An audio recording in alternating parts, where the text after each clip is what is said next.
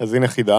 אני מודרנית ומוחשבת ועדכנית, אבל תמיד משווים אותי לאחות המבוגרת שלי. מי אני? שולה קרמלי? תפסיק להגיד תמיד שולה קרמלי לכל דבר. זה תמיד שולה קרמלי לכל דבר. לא, אם זה נקבה זה שולה קרמלי, אם זה רב חובל זה בשער השליין.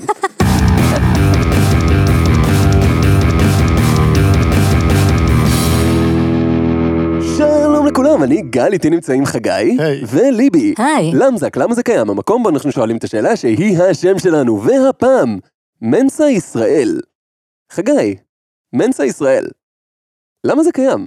אז מנסה הוא ארגון בינלאומי שהוקם ב-אלף תשע מאות ארבעים ושש, ומיועד לאנשים בעלי מנת משכל שנמצאת בתחום שני האחוז העליונים באוכלוסייה, לפי מבחן איי קיו. אוקיי, okay, זה רף קבלה די גבוה, אבל מה הם עושים? אז המטרה המוצהרת שלהם זה ליצור סביבה תומכת לגאונים, על מנת שהם יוכלו לעשות כל מיני דברים כמו להביא שלום עולמי. אהה, ואיך זה הולך? תראה, הם רק הוקמו ב-אלף תשע מאות ארבעים ושש, הם עדיין עובדים על זה. במדדים של שלום עולמי, אלף תשע מאות ארבעים ושש נשמעת כמו שנה שאפשר רק להשתפר ממנה. הנתונים לגמרי היו באדם במקרה הזה. כן. אז מנסה הוא במקור ארגון בריטי, אבל הוא התפתח לכל העולם, ובשנת אלפיים ושתיים נוסד סניף ישראלי. מזל טוב. וב-אלפיים וחמש עשרה הוא נסגר. מה קרה, הם לא הצליחו להביא שלום? כן, כנראה הבינו שזה מוגזם. אז כמה גאון צריך להיות גאון בשביל שהוא יצטרך מועדון שיגיד לו כמה הוא גאון? המון. אז נתקלתי בכמה רעיונות עם המקימים של הארגון, והם אנשים מאוד מרשימים, כאילו יש אחד מהם עם איי קיו מאה שמונים ושלוש. וואו, כנראה בן אדם מאוד מאוד חכם. כן, אומרים שהוא אחד ממאה האנשים הכי חכמים בעולם. וואו, זה מאוד מרשים. כן, ושאלים אותו איך זה לחיות עם איי קיו כל כך גבוה, איך זה משפיע על היומיום. אהה. קודם כל אני איש רגיל, אני לא חי במעבדת חלל ולא בבועת חמצן. וואלה. החיים שלי די סטנדרטיים. Mm-hmm. ההבדל ביני לבין אחרים הוא שהרבה פעמים אני רואה יותר פרטים ומצליח ליצור מהם יותר צירופים מהאנשים שסביבי. Uh-huh. זה קורה לי הרבה. Mm-hmm. ברגע שאני נחשף למידע אני יודע להפיק ממנו הרבה יותר תובנות, ואני רואה אותו ביותר מימדים מכפי שאנשים שנמצאים סביבי אומרים לי שהם רואים. אמרת מימדים. כן. לכל מי שמשחק בינגו למזק, אתם מוזמנים לסמן את המשבצת בפינה הימנית התחתונה. אני רק רוצה לציין שלפתור בעיות זה למצוא פחות צירופים יותר נכונים. שואלים אותו, כשאתה הולך לסופר למשל, אתה עושה את החשבון בראש? אני לא בודק את החשבון בכלל, לא מעניין אותי. ושצריך להתחלק במסעדה בחשבון, פונים אליך לחשב? לא, יודעים שאין לי כוח לזה. אם יעצבנו אותי, אני אשלם הכל. זה פחות מעיד שהוא חכם, ויותר מעיד שהוא חסר אחריות עם כסף? מהו הדבר העיקרי שנותן לך איי קיו כזה גבוה? עקץ אותו בן אדם חכם רדיו-אקטיבי. קורה לי הרבה מאוד שאני פוגש אנשים שנמצאים בצומת או משבר בחיים, ואם הם פנויים להקשיב, תוך מפגש אחד או יותר, אני אומר להם מה הם צריכים לשנות בחיים כדי להשיג את מה שהם רוצים. פנויים להקשיב? יש לך הזדמנות לדבר עם בן אדם, אחד מהמאה הכי חכמים בעולם, והוא נותן לך את העצות שיסדרו לך את החיים, ואתה לא פנוי להקשיב, זה מעיד קצת על איכות העצות שהוא נותן. אולי כדאי שהוא ישתמש בקצת מהאינטליגנציה המדהימה שלו, בשביל לחשוב למה כל פעם שהוא מנסה לייעץ למישהו, המישהו הזה בדיוק בדרך ללפרק פצצה. אני מצטער, זה גן ילדים, אני לא... אתם מזלזלים, אומר, אלה מפגשים עמוקים, שיחות נפש, אני לא מחפש תשלום, אלא רק את הסיפוק שבכך. קרה לי איזה ארבע מאות פעם ששיניתי לאדם את החיים. ארבע מאות פעם הוא שינה לבן אדם את החיים? כן. איזה בן אדם מסכן. כל פעם שהוא חושב שהוא סידר את החיים שלו, והוא יודע לאן הוא הולך, מגיע הסופר אינטליגנט הזה, והורס לו את כל התוכנית. אתה רופא שיניים עכשיו. עכשיו אתה ליצן. ועוד שאלים אותו, וואו, תן דוגמה. בוודאי, רק לפני חודש תפסתי את הבן אדם אחרי שלושה סמסטרים בראיית חשבון, ואמרתי לו, אתה עובד בקטיף עכשיו. היום הוא ברמת הגולן. כותב דובדבנים, וזה לא בעונה. אתה מזלזל, אבל הוא פותר בעיות כמו שרק בן אדם עם מאה שמונים ושלוש איי קיו יכול. בחורה שפגשתי ששקלה כמעט מאה קילו, והייתה מתוסכלת מזה שלא הלך לה עם בחורים, חוסר ביטחון, אכילה רגשית. דיברתי איתה, ואחרי משהו כמו שעתיים של שיחה, ראיתי בעיניים שלה שנפל לה סימון. היום היא כבר עשר שנים נשואה. שימו לב שיש לו תקינות האינטלקטואלית לא לייחס קשר של סיבה ותוצאה. לפני, היא שקלה מאה קילו והייתה לא נשואה. אחרי, היא נשואה ושוקלת... אה, הוא לא התייחס לכמה היא שוקלת, אז בגדול מישהי התחתנה, והוא דיבר איתה לפני זה. כן. אוקיי. הפחות מרשים כשמנסחים את זה ככה. כאילו הם הכירו, דיבר איתה, עשר שנים אחרי זה היא נשואה. מדהים. כן. מה עוד ימציאו? הדבר שאני עושה הוא דבר אינטואיטיבי, אני לא פסיכולוג או רופא. ברור. אני פוגש אנשים בלי שום יומרה או מטרה, אבל אז אני מתביית על משהו, הכשל פשוט קופץ לי מול העיניים. הוא פוגש אנשים שאין להם יומרה או מטרה. אבל בהמשך שואלים אותו גם כמה שאלות קשות. יותר קשות מאיך זה שאתה כזה חכם ומגניב. ואיך זה מרגיש שאתה חכם, ואתה מחשב דברים כשאתה חכם. וואו, ספר לנו עוד על איך אתה חכם. סליחה על השאלה, אבל אתה מרגיש שהפוטנציאל שלך ממומש? יש לך מתנה שיש רק למאה אנשים בכל העולם. לא היית אמור לעשות איתה דברים כמו להמציא תרופה לסרטן, לעשות שלום עולמי או למצוא חוקי פיזיקה חדשים? והוא עונה, הפוטנציאל שלי ממומש ועוד איך. אני לא מחפש תרופה לסרטן. כשאני פוגש אדם ומצליח לשנות את מהלך החיים שלו בשבילי, אני קניתי את עולמי. מה שמעניין אותי זה אנשים, אני נוגע באנשים אחד-אחד. לא, אל, בוא, לא. תבקש רשות קודם, אם אפשר. אחד מהמקימים האחרים של העמותה, אז הוא מסביר ברעיון איתו איך הכישורים שלו באים לידי ביטוי. ואני מניח שגם הוא לוקח את הכישרונות שלו למיצוי המקסימלי. כן. כישוריו, הוא מסביר, באים לידי ביטוי בעיקר במקרים שבהם נדרשת אינטואיציה לפתרון בעיות. מה שאני עושה הכי טוב זה לבוא למקומות שאני לא מבין כלום, ולהיכנס מהר מאוד לעניינים. אני יכול לשבת עם חוקרים שמבינים במבנה מאוד מסובך של די אן איי, ויכול להגיד, למה שלא תעשו כך וכך? אני לא טוב בללמוד עשרים שנה ביולוגיה, כי אין לי סבלנות, וזה לא מעניין אותי עד כדי כך.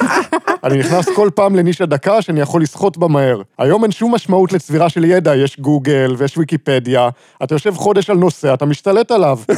קל יותר ללמוד נושא בצ'יט נאוץ אם אתה מסנטז את הנושא לתחושה. צריך ספרים שילמדו את ההרגשה ולא את הפרטים.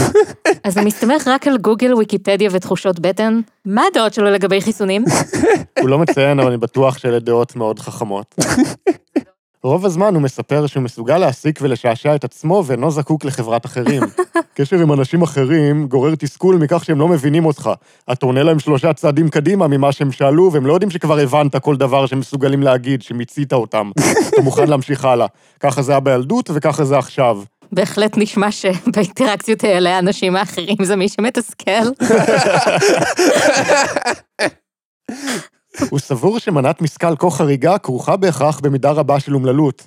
כשאתה מסתכל על אלה שקרובים לרמה הממוצעת באוכלוסייה, אבל מעט יותר חכמים, בשתיים או שלוש סטיות תקן, אלה המאושרים המוצלחים. אבל אם תתחיל להתרחק משם, יש לך אומללות. מי שיש לו איי קיו שבעים או מאה וחמישים, זה פשוט בעיה. בהתחלה אתה מבין שהגעת לכוכב הקופים ואתה לגמרי לבד. אחר כך נשבר לך, אתה אומר שילכו להזדיין כולם. מה שבאמת מתסכל זה כשאתה מוצא אנשים שהם כמוך, אתה לא מתחבר אליהם. אז רגע, הוא אומר שאם אנשים טיפשים הוא לא מסתדר, אם אנשים חכמים הוא לא מסתדר, מה משותף בכל המקרים האלה? ייתכן בכל זה, זה בסך הכל בעיה של בידוד משתנים. זה בטח נשמע כאילו יצא לי ציון קצת גבוה במבחן, ועשיתי מזה אופרה, כאילו שאני תוצאה של מוטציה. אתה? לא. אני מודע לזה שזה נשמע ככה, אבל הבעיה אמיתית. אדם שחושב קצת יותר מהר, זה סבבה, זה כיף. אני חושב אחרת, אתה נמצא בחברה עם אנשים, ורואה שיש ביניהם חיבורים כימיים כאלה, ומשתלבים בחבורות. אתה יושב שם לבד, אתם לא משדרים על אותו גל. תדרים! מי שמשחק בינגו למזק מוזמן לספר את המשבצת של תדרים. תחשוב שהייתי שם אותך באי בודד בקהילה של אנשים עם פיגור עמוק. איך היית מרגיש? היית יכול לא להרגיש לבד.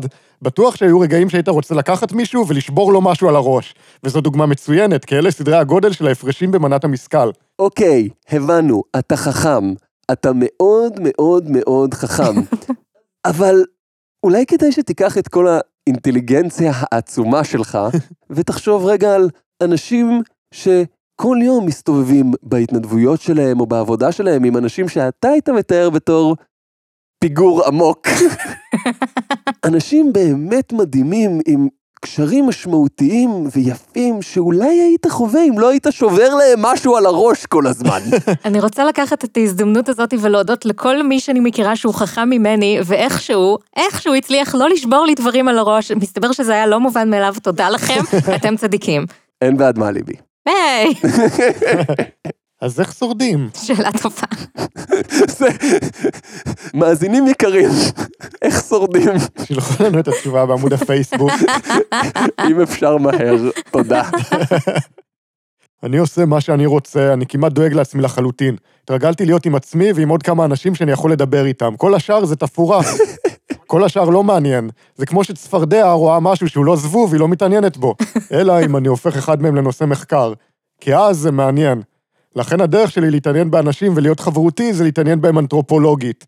אבל זה יכול ליצור חיבור זוגי למשל, כמו שדיאן פוסי התאהבה בקופים. במובן מסוים היא התאהבה בהם, אבל זה לא התאהבות במובן המקובל. מאמי, אני אוהב אותך. כאילו, תדעת, כמו שאוהבים גורילה. או חתול? אפשר שמישהו יאהב אותי כמו שאני אוהבת חתול? לא, אף אחד לעולם לא יאהב שום דבר כמו שאת אוהבת חתול. יש חתול. אוקיי, אז זה המקימים. ואני חושב שממש ממש ממש מיציתי את המקים האחרון הזה. מה לגבי החברים בארגון? מי אשכרה נרשם אליו? בהמשך הכתבה יש את אחד החברים שהוא מספר על החוויה שלו מהחברים האחרים במנסה. אתה יכול למצוא במנסה אנשים עם בעיות חברתיות חמורות מהרגיל, עד כדי אנשים אנטי-סוציאליים, כאלה שנהנים כשרה לאחרים. במהלך השיחות, כשאתה מקשיב לאחרים, אתה מבין שזו בעצם קבוצת תמיכה. הרבה אנשים מגיעים כדי שיהיה מי שיקשיב להם. מתוך שלושים מי שמגיעים למפגש, תמיד תמצא כמה שלא יצליחו לתקשר עם אף אחד בפורמט אחר. על אף שלא רק גאונים סובלים מבעיות חברתיות, הוא סבור שיש יחס הפוך בין ה-איי קיו לבין ה-אי קיו, אינטליגנציה רגשית אצל חברי מנסה. כשאתה חושב כמה צעדים קדימה, אנשים לא מבינים על מה אתה מדבר. הם חושבים שאתה תימוני, ואתה נהיה מתוסכל מזה, ומתחיל להאמין שאתה לא מוצלח, מה שרק מחזק את התימוניות שלך. בסופו של דבר, גם כשאתה חושב על משהו נכון, אתה מעדיף לא לעשות אותו, כי אתה מפחד ממה שיגידו לך. ככה אתה מאבד את הכישורים החברתיים. בכל פעם שאתה אומר משהו שהוא כל כך רחוק מהנושא, עד שאנשים לא מבינים על מה אתה מדבר, אז הרבה אנשים מפסיקים ונעשים מופנמים יותר. אז הטענה שלו זה שהאנשים האלה הם כל כך חכמים, שהם פשוט עושים כמה קפיצות לוגיות בבת אחת, ואז אומרים משהו שמרגיש למי ששומע אותם לא קשור, וזה מתסכל אותם ומתסכל את המאזין שהשיחה לא מצליחה להתנהל כמו שצריך. כן. אבל הבסיס של אינטליגנציה רגשית זה להיות מסוגל להבין את העולם ולהרגיש את העולם מזווית ראייה של מישהו אחר. אז זה לא באמת משנה אם אתה חושב נורא נורא מהר או סתם על דברים לא קשורים, אתה תחווה את אותה חוויה בדיוק. כן, זה לא משנה מה מנת המשכל שלך, אם אין לך אינטליגנציה רגשית לא יבינו אותך בכל מקרה. בדיוק, הניגודיות המזויפת הזאת שאתה צריך להיות או ריאלי או אמוציונלי, היא פשוט תירוץ פופולרי של חלק מהאנשים להתחבא מאחורי הצד שהם חזקים בו. אתה יכול להיות גרוע בשניהם. כמוך. זה נכון, אבל לא רלוונטי. אז איך מצטרפים למנסה, שאלת? לא. אז בוא וספר לך איך מצטרפים למנסה. ובכן, כדי להצטרף למנסה, אתה צריך לשלם כמה מאות שקלים ולעבור מבחן איי קיו מיוחד. מבחן איי קיו מיוחד? כן, אני עשיתי אחד כזה לדוגמה באינטרנט. ואז התברר שאני ממוצע, ומזל שלא שילמתי על זה כסף, כי זה היה ממש מבאס אותי. אני יכולה להגיד לאנשים שהם טיפשים בחינם. פרק זה מוגש לכם בחסות מכון ליבי ל-איי קיו. מכון ליבי ל-איי קיו, אבחון איי קיו בשניות. אתה טיפש, אתה טיפש, אתה טיפש, אתה בסדר, אתה טיפש, אתה טיפש, אתה חתול, וואי וואי וואי.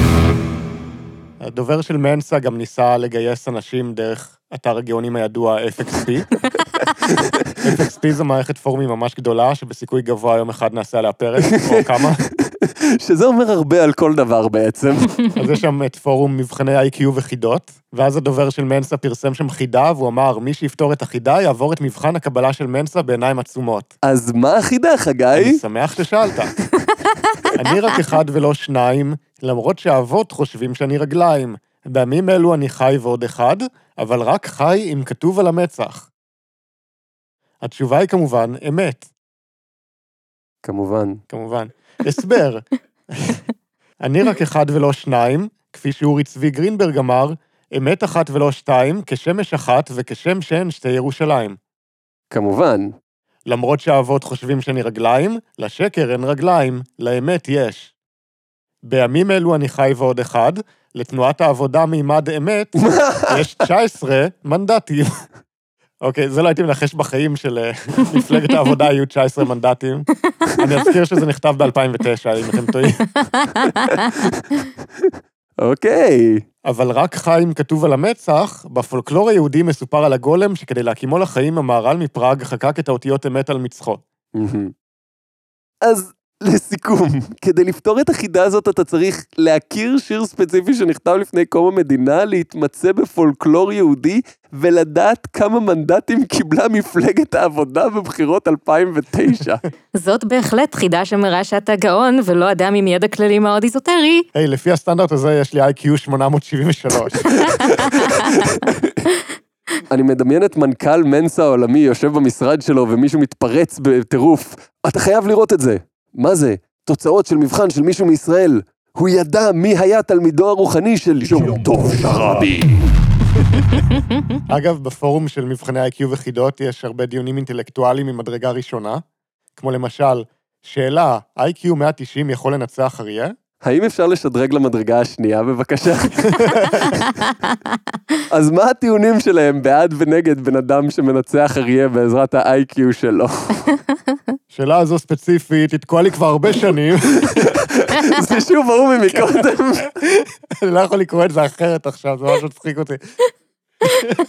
התייעצתי עם הרבה אנשים, הרבה מדריכי לחימה, קראתי כתבות על סוג הלחימה של האריה, וכו וכו וכו. המסקנה היא כזו, לאריה, כמו לבן אדם, יש לו מקומות רגישים, ביצים, עיניים. אני לא יכול. לכן אדם בסדר גודל של חוכמה של מאה תשעים איי קיו יוכל לחזות מהלכים, ולגרום לאריה לבצע מהלכים שיאפשרו לו להגיע לאותם המקומות. מספיק מכה אחת, שתיים לאותם המקומות, והאריה כבר יכול להיות בהתשה זמנית. ברגעים הללו הוא יכול להתחמק, או פשוט להמשיך במהלכים הללו עד שהאריה ישתתק לגמרי, ופשוט לבצע מהלכים אכזריים, כמו לנסות למחוץ לו את הביצים על ידי בעיטות, וכן להוציא לו את העיניים. אז במקרה של אדם כזה חכם, יש אפשרות קטנה שהוא יוכל להביס אריה. לגבי כלי צייד למיניהם, כמו כידונים, רומחים, זה בוודאי אפשרי, וזה דבר מפורסם. כל מה שכתבתי זה על פי מה שחקרתי, ואתם מוזמנים לראות מאמרים באנגלית באינטרנט. כל עוד המאמרים באנגלית. ובאינטרנט. כן. אין אף סיכוי שמישהו יעלה עליו בשפה האיזוטרית הזאת. לא משנה איזה מאמרים. תראו מאמרים באינטרנט, מה אכפת לי? אם האדם הזה הוא כל כך חכם, איך הוא מצא את עצמו לבד בכלוב עם אריה? לא אמרו שהוא בכלוב, הוא בג'ונגל, חוקר אריות, כמו דיין פוסי שחוקרת גורילות או משהו. זה נשמע כמו רעיון מאוד אינטליגנטי. אבל שאלו אותו, חקרת ספציפית אם אדם בעל איי קיו גבוה יכול להביס אריה או עם אדם בכלל.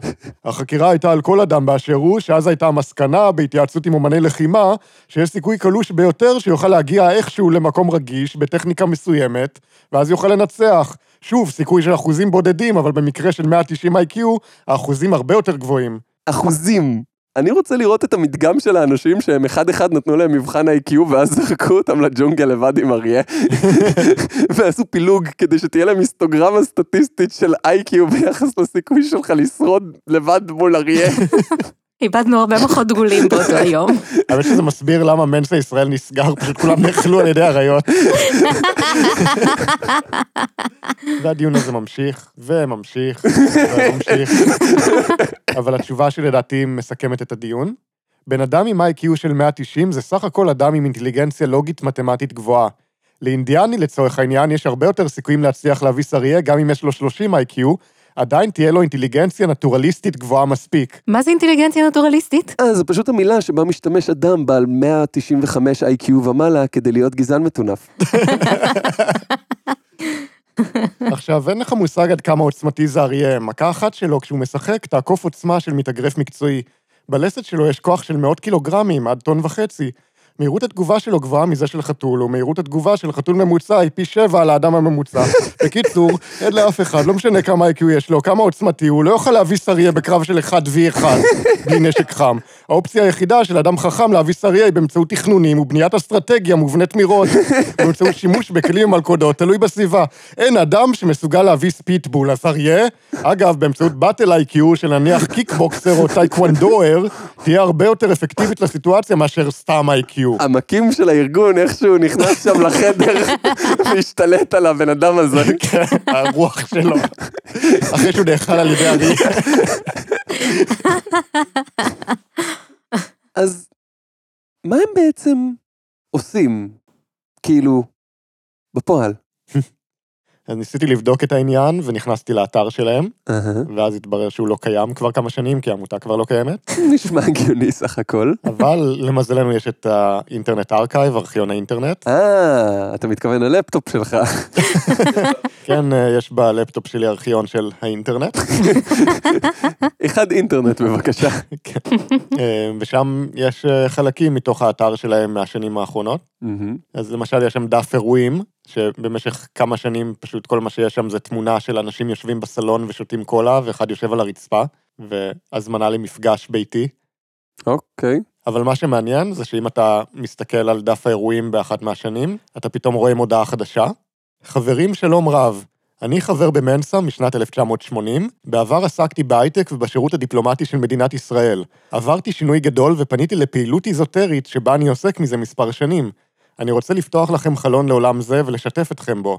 פעילות איזוטרית. כן, אתם חשבתם שתוכלו להתחמק מזה בפרק על גאונים, אבל נכנסתי לאתר שלו, והדבר הראשון שרואים שם זה תמונה שלו, מניח את הידיים על כדור בדולח דמיוני, וכתוב שי שפר, טיפולים באנרגיות. אנרגיות וקריסטלים, תגיד לי שהוא יצטלם עם רב חובל בשער השליין. אני ככה קרוב, יש לי כבר כמעט את כל השורה. לא, אבל יש כתבה עליו. על רב חובל בשער השליין? לא, על שי שפר, תתפקס. אה, סליחה. שי שפר שירת משנת תשעים ואחת עד תשעים ושמונה כקונסול ישראל לענייני תיירות במילאנו, אבל ב-אלף תשע מאות תשעים וחמש התחיל להתרחש אצלו שינוי. שפר נפגש יום אחד עם בחור איטלקי שרעייתו, ביתו של שגריר יפן באום, התחנכה על ברכי השינטו. זוהי פילוסופת חיים הדוגלת באמונה בטבע, יופי, הרמוניה ונדיבות, ומאפשרת למאמיניה להשתייך במקביל לכל דת אחרת. הבחור סיפר לשפר על יומיקו קסאי, כהנת דת שינטואיסטית שהוא ואשתו עולים אליה לרגל כל שנה. חודשים אחדים לאחר אותה פגישה קיבל שפר טלפון באול מטוקיו. על הקו היה חברו האיטלקי שסיפר לו בהתרגשות שהוא ואשתו דיברו עליו עם הכהנת היפנית. ברגע שהזכירו את שמו, איבדה את ההכרה. יום טוב שרבי. כשהתעוררה, דרשה לראות את שפר במערה, בטענה שהיא הייתה הוא באחד הגלגולים הקודמים שלה.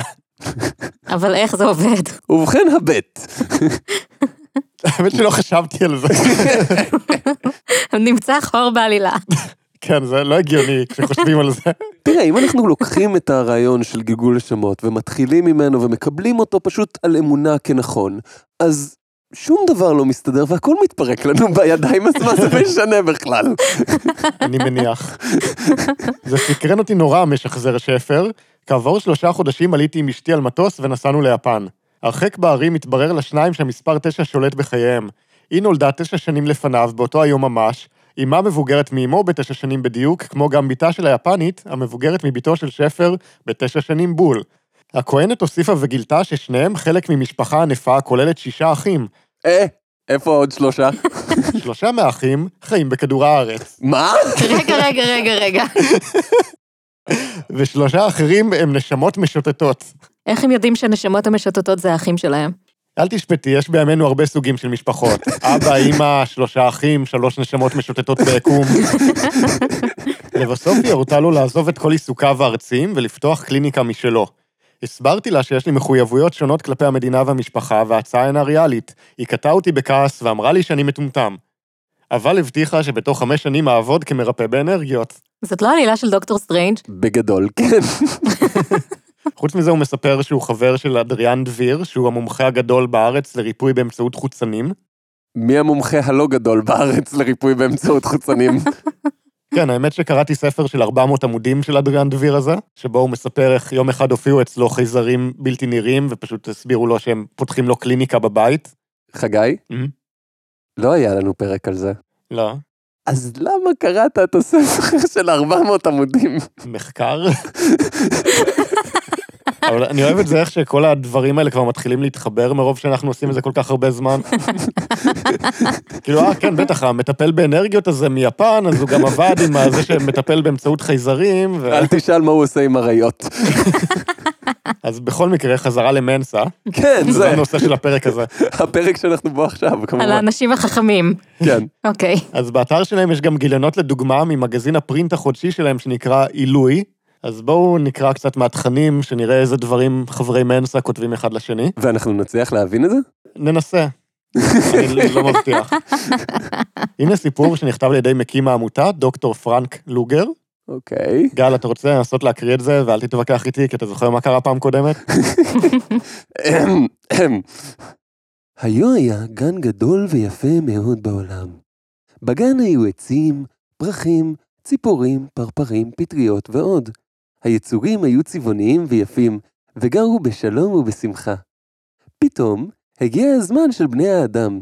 הוא בנה בית, ועוד בית, ועוד בית, בניינים גדולים, בתי חרושת, ועוד בתי חרושת. בזמנים מודרניים לבני האדם היו מכוניות, אוטובוסים, רכבות, מטוסים ומכונות ועוד מכונות ועוד. הוא עשה רעש, הוא עשה עשן ועשה הרבה דברים לא טובים ולא נקיים. הוא לא חי בשלום ובשמחה. עכשיו, החיים היו קשים מאוד לכל היצורים. אז הגיע הזמן כאשר הפטריות אמרו, די, די, בני האדם לא טובים לטבע. עכשיו הם אנוכיים מדי. אי אפשר לחיות עם בני האדם. הם ממיתים אותנו. אין אוויר טוב, אין מים טובים, אין גשם נקי. יש לנו סכנה נוראית מאוד. אנחנו צריכות הגנה. אנחנו צריכות להילחם נגד בני האדם. כן, טוב מאוד. מלחמה של פטריות גיבורות. אבל איך? איך להילחם נגד בני האדם? זה לא דבר פשוט. מזל שלפטריות הייתה מלכה. היא הייתה חזקה, נכבדה ומפורסמת. היא יכלה לומר להן מה לעשות. כן, טוב מאוד. אבל כשהפטריות התלוננו, המלכה השיבה. אני לא אוהבת מלחמות. אני שונאת להילחם. זאת בעיה נוראית. אתן רוצות מלחמה נגד בני האדם? איזה רעיון משוגע. אתן רק פטריות. אה, אוקיי. זה אכן הפרמיס. זה מלכה גרועה. לבני האדם יש צבא, יש נשק ויש לו פצצות. מה לכם יש? אתן פטריות. אי אפשר לעשות מלחמה נגד בני האדם. קוראים לזה לוחמה ביולוגית. אסור לכן להתחיל מלחמה. אתן פטריות משוגעות. לכו הביתה. לכו. לכו. מה זה נחשב לבית של פטריות? אוי ויי. אוי ויי. מה לעשות עכשיו? הפטריה המנהיגה אמרה, יש לנו פטריה זקנה. היא צדיקה מאוד, וגם יש לה חוכמה גדולה. היא יכולה לומר לנו מה לעשות. כן, טוב מאוד. הפטריות אמרו, הפטריה צדיקה. אי אפשר לחיות בשלום עם בני האדם. הם רעים מאוד. אבל המלכה אמרה שאסור לנו להילחם. אבל אנחנו צריכים הגנה. אפשר לעזור לנו? אני חייב לעצור ולציין בשלב הזה שכמה פעמים נפתחו פה מרכאות של ציטוט שלא נסגרו, אז אני לא יודע אם זה ציטוט בתוך ציטוט, או שציטוט נורא ארוך שכולל חלק מהתיאורים, ואז נגמר שנייה אחרי הנקודותיים הבאות. יותר מציק לי שבני האדם הוא. אולי זה בני האדם. הגיע זמנו של בני האדם. זה גיבור על. הוא ננשך על ידי אדם רדיואקטיבי.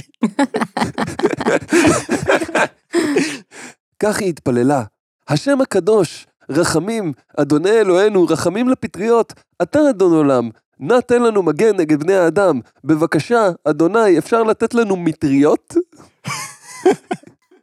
יהובה אמר, מתנצל לכל הדתיים בינינו. אני מקריא את זה כמו שזה כתוב. מטריות לפטריות? זה לא מספיק, בני האדם צריכים חינוך, יש לי משהו יותר טוב ממטריות. יש לי מורה מצוין.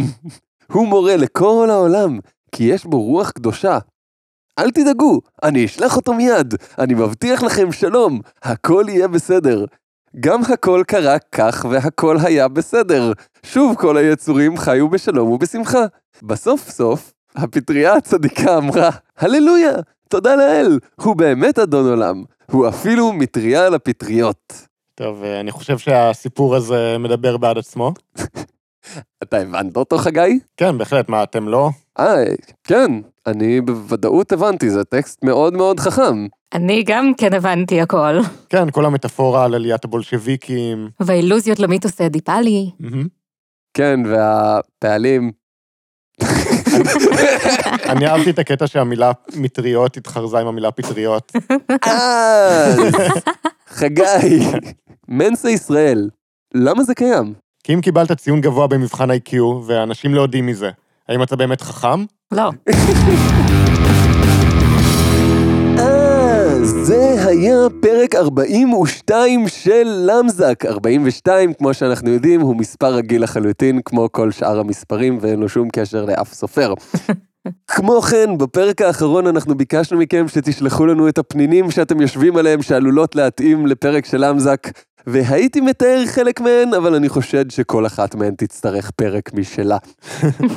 אז קיבלנו מכם המון, וזה נורא נחמד, וזה נורא כיף, וזה גורם לי להרגיש שאתם עושים דברים שאנחנו אומרים, ולכן, תחשבו טוב טוב על מה שעשיתם. זה שמישהו בפודקאסט אומר לכם לעשות משהו, זה לא סיבה לעשות את זה. אלא אם כן זה אנחנו, ואנחנו אומרים, תשלחו את הפודקאסט לאנשים, תפרסמו אותו בקבוצות, תפיצו את המחלה הזאת הלאה. אה, זה היה פרק ארבעים ושתיים של למזק, בו למדנו איך משיגים שלום עולמי על ידי הכחדת חיות טורפות באפריקה בסדרה ארוכה של קרבות אחד על אחד. אז ביי! ביי. ביי.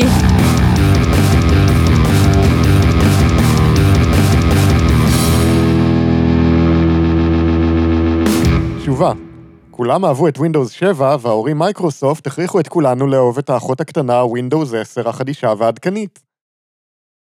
טוב.